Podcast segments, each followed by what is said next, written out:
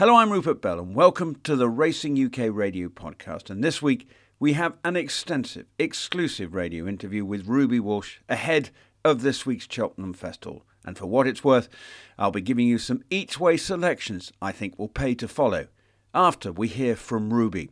And Ruby, of course, is hot favourite to be top jockey this week, who, as he told Ali Rowell, knows his whole season depends on a successful festival. It define the season. People when they start looking back at the season, start to Cheltenham, and uh, if you draw a blank there, um, I dread the thought.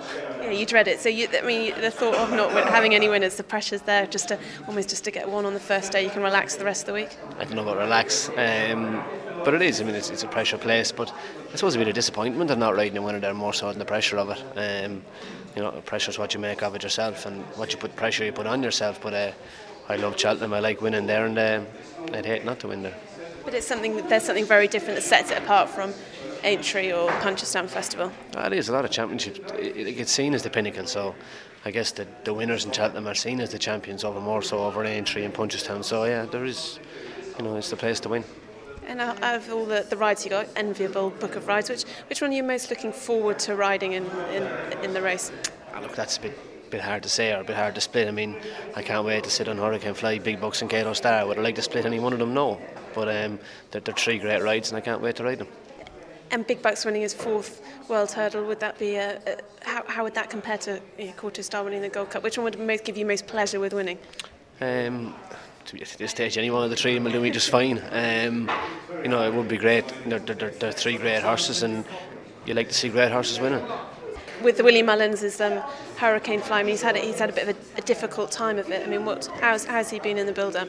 Oh, great. Um, he did, he did, I suppose he's a bit, a bit, of a setback early in the year, but um, he's been going great since early December, and um, he's had a good preparation. Um, he had a good win in Leopardstown, and he's in good form. And Quevega, I mean, often she gets a bit forgotten, doesn't she? She does, but I suppose it's it's, it's not a championship race as such, and. Uh, you know, she hasn't ran since Punchestown last year, but she's in great gear. She's had the same preparation as last year and the year before, so, you know, fingers crossed she can do it again. Has there ever been a thought of putting her in the champion hurdle, taking her out of the against mares? No, um, her rating wouldn't suggest she should, and uh, you know she's very hard to beat in that race. And I mean, why would you not run the race where your odds-on favourite to run the race where you might be four or five to one? You're looking forward to, you know, Big Bucks is a, probably a bit of a, a milestone there. Is there going to be more relief winning it than pleasure? Oh no, I mean you have to enjoy the good days, so uh, it won't be relief any. It'll be excitement. And so much build-up's revolved around Kauto Stars. It's again, Big Bucks sort of almost in, in the background a bit. I suppose a little bit, but Kauto Stars are once in a lifetime horse, and uh, you know he deserves the accolades he's getting. And with Kauto Star, I know Racing UK have got to offer the subscription back, get their money back. I mean, that could cost them quite a lot, but after uh, the racecourse gallop at, at Wincanton, how are you feeling about it? I hope it costs Racing UK a fortune. It'd be great if it does. Um, you know, he's in good form. He felt well yesterday. Um, look, it's the Gold Cup and it'll be a hard race to win, but um, he feels well in himself. How hard? How, how can you much can you tell from a racecourse gallop? Can only tell that he's alive and well. Um, if you were to find out how well he's going, you'd probably leave the race behind you. So uh, you have to hope. And he's going to be schooling on Monday. I mean, uh, with a fall like that, even if he's fit and he's well, what will it have done to his confidence? At his age, very little. Um, I'd say nothing at all. He's had some pretty nasty falls in the past and they haven't affected him, so I can't see this one bothering him either. And do you think at age 12 has he got the legs to beat Long Run up the hill? I don't know. I can only hope. Um, it'll be a big, tall order, but hopefully he can. You know, Long Run is a worthy favourite, and he'll be a hard horse to beat. But uh, we'll have to give it a go. You've already got a bit of a smile on your face when you talk about Kauto Star. I mean, he's a horse that does he mean a lot more to you than other other champions you've ridden?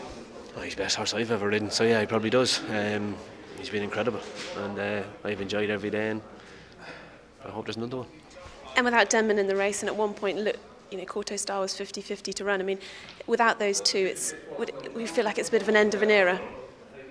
Sure, good things come to an end, don't they? But uh, Long Run was a worthy winner last year, and he's probably the start of a new era. Do you, do you do believe that there is going to be another generation as good as the, the Kauto Stars and Denmans? There always will be, same as everything else. Um, there's ups and downs, but there'll always be another one. So interesting thoughts from Ruby. Now for some each way selections, which hopefully will offer a bit of fun on day one. Montbazon looks to be an improving sort and can run a huge race in the opener, I feel, for Alan King. Whilst I can't look beyond Hurricane Fly and the champion, Zarkandar has yet to taste defeat and is around a 6 to 1 chance.